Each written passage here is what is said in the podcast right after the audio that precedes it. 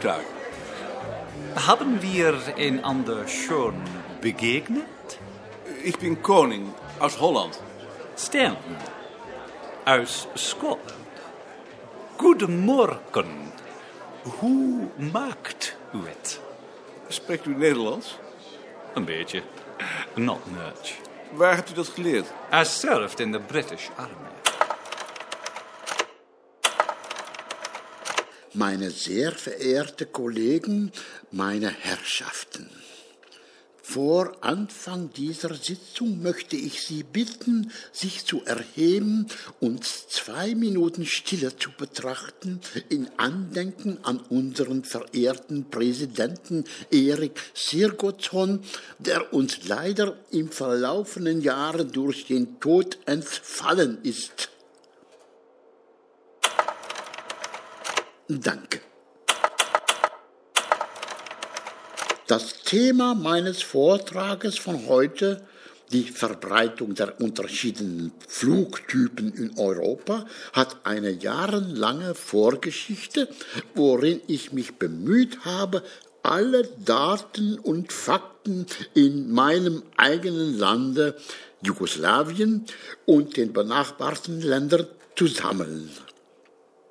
Die letzten Monate sind dazu dann auch noch Ihre Daten gekommen aus fast allen Ländern Europas, die meine Aufgabe zu ein riesiges Unternehmen machen. Ich bitte um Verzeihung, wenn ich auch wegen meiner schwachen Gesundheit jetzt nur noch einige, und zwar wenige Ansätze zur Lösung der wichtigen Probleme, welche uns alle beschäftigen, geben kann. Lauter! Wie bitte? Gefälligst was lauter sprechen. Lauter, lauter. Und ich bin schon so müde. I'll have to read it later. Where did you fight in my country? Actually, I didn't. When I came, the war was over. Hi, Alex. Tag, Walter. Wie geht's dir seit dem vorigen Mal? Es könnte besser sein. Das sagst du immer. Aber jetzt... Jetzt ist es die Wahrheit. Ach, Herr Koning. Ich bin Koning. Ja, ja, wie geht's Ihnen? Gut. Und in den Niederlanden? Auch gut. Ähm, ich beschäftige mich jetzt mit der Karte der Flüge. Dann wird der Vortrag von Professor Horvatić für Sie interessant gewesen sein. Er war schwer zu folgen. Er sprach leise, aber trotzdem. Haben Sie in Deutschland noch traditionelle Flüge? Wenige, und dann vor allem im Süden. Wir haben nur Fabriksflüge. Das versteht sich. Die Niederlande sind reich. Ja, das sagt man.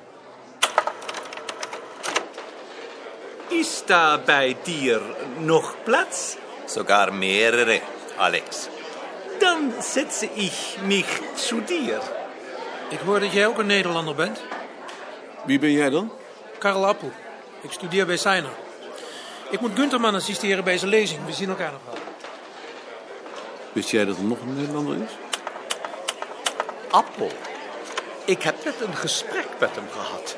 We moeten hem te vriend houden, want hij staat op het punt in Nijmegen benoemd te worden.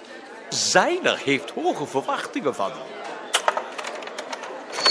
Geht's dir seit dem vorigen Resultat? Könnte besser sein. When I came, the war was over. Herr Koning! Und in den Niederlanden? Wichtigen Probleme, welche... Aber ein guter... Ich bin schon so müde. Niederlande sind reich.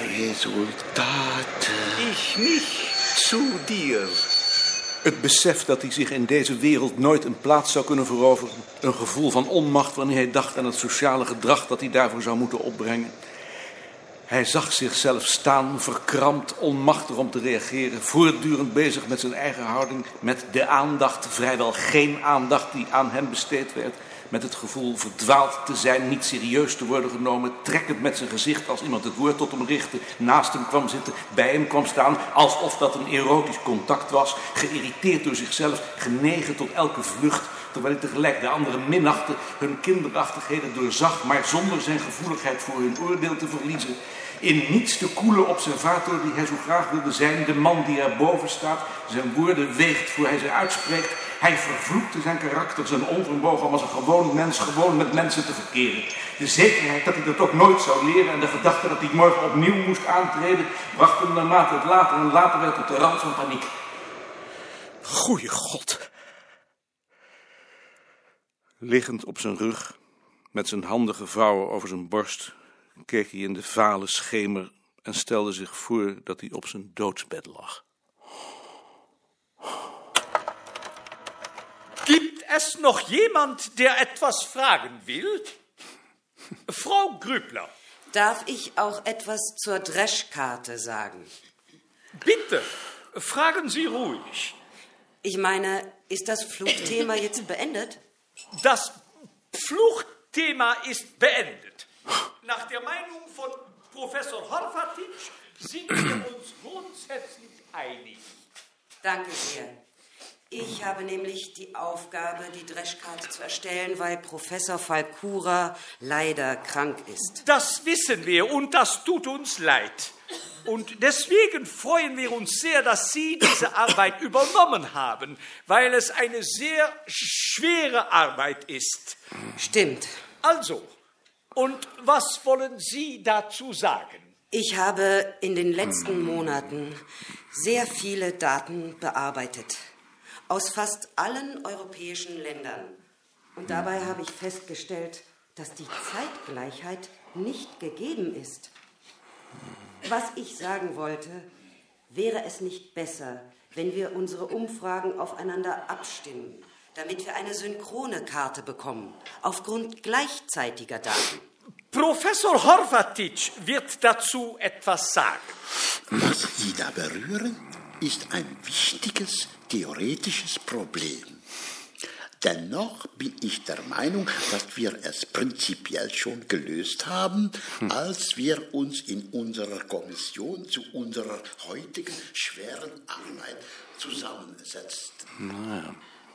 Kurz gesagt, kommt es uns grundsätzlich nicht auf das Jahr der Sammlung an, sondern auf der Erfassung der präindustriellen Kultur.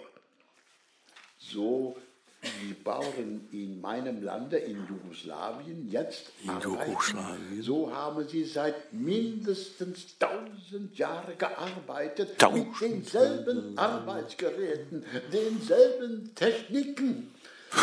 Weshalb sollen wir uns dann kümmern um diese achtzig Jahre, die doch nichts mehr sind als ein Nichts, eine Randbemerkung zur Ewigkeit? Gibt es noch jemand? Wenn nicht, dann... Ja, doch. Ich möchte noch einmal auf den genauen Zeitpunkt zu sprechen kommen.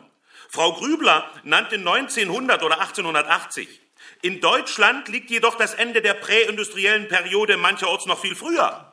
Bei einer Karte über das Baumaterial der Bauernhäuser zum Beispiel, die wir uns für das nächste Mal vorgenommen haben, müssen wir mindestens bis achtzehnhundertzwanzig zurückgehen, um die Situation in der präindustriellen Zeit in den Griff zu bekommen. Wie stellt man sich das vor? Da kann man die Daten doch nicht mehr mit Hilfe alter Leute sammeln. Professor Horvatić wird dazu etwas sagen. Ich möchte zu Ihrer Frage eine kurze Bemerkung machen, wiewohl es grundsätzlich Ihr Problem ist. Ich glaube, wenn Sie so von alten Leuten sprechen, so ein wenig äh, herablassend. Aber bitte, nein. Doch, ich habe aufmerksam zugehört und ich für mich bin der Meinung, dass Sie das ungeheure Gedächtnis von einigen unter diesen sogenannten alten Leuten nicht unterschätzen müssen.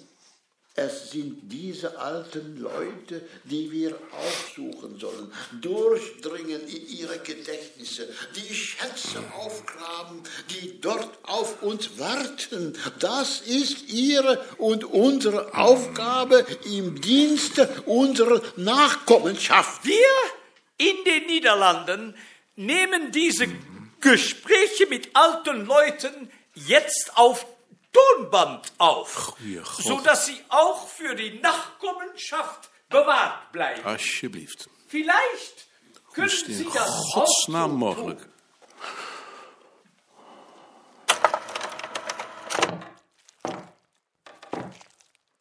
Guten Tag.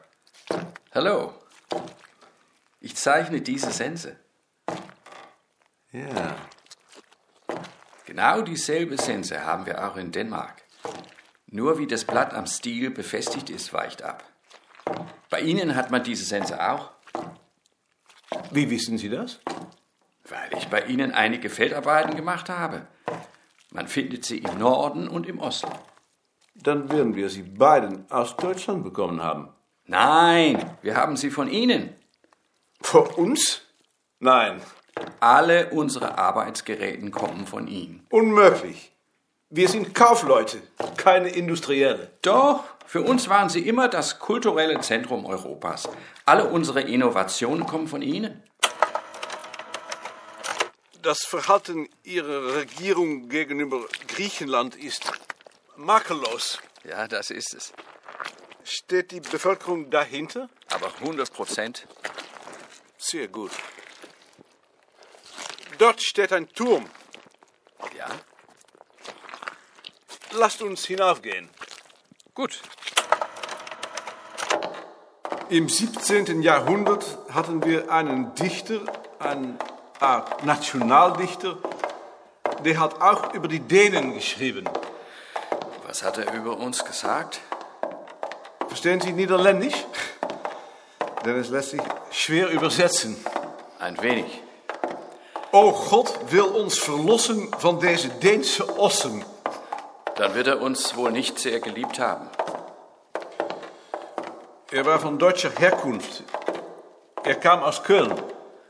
Dann verstehe ich es besser.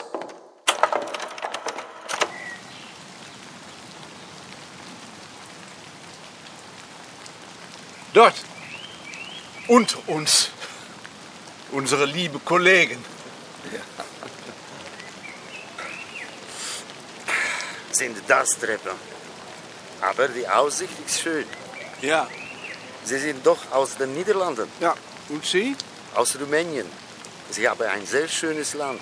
Sind Sie mal bei uns gewesen? Nein, aber ich habe Bilder gesehen, Fotografien. Ach so. Aber Irland ist auch schön. Irland ist schöner. Bukarest soll eine sehr schöne Stadt sein. Bukarest ist schön. Auf den Balkanen gibt es keine schönere Stadt als Bukarest. Aber Amsterdam ist schöner. Und außerdem führen Sie eine eigene Politik. Ja, sehr. Können Sie das erklären? Weil wir mutig sind. Wir Rumänen sind mutig, sehr mutig.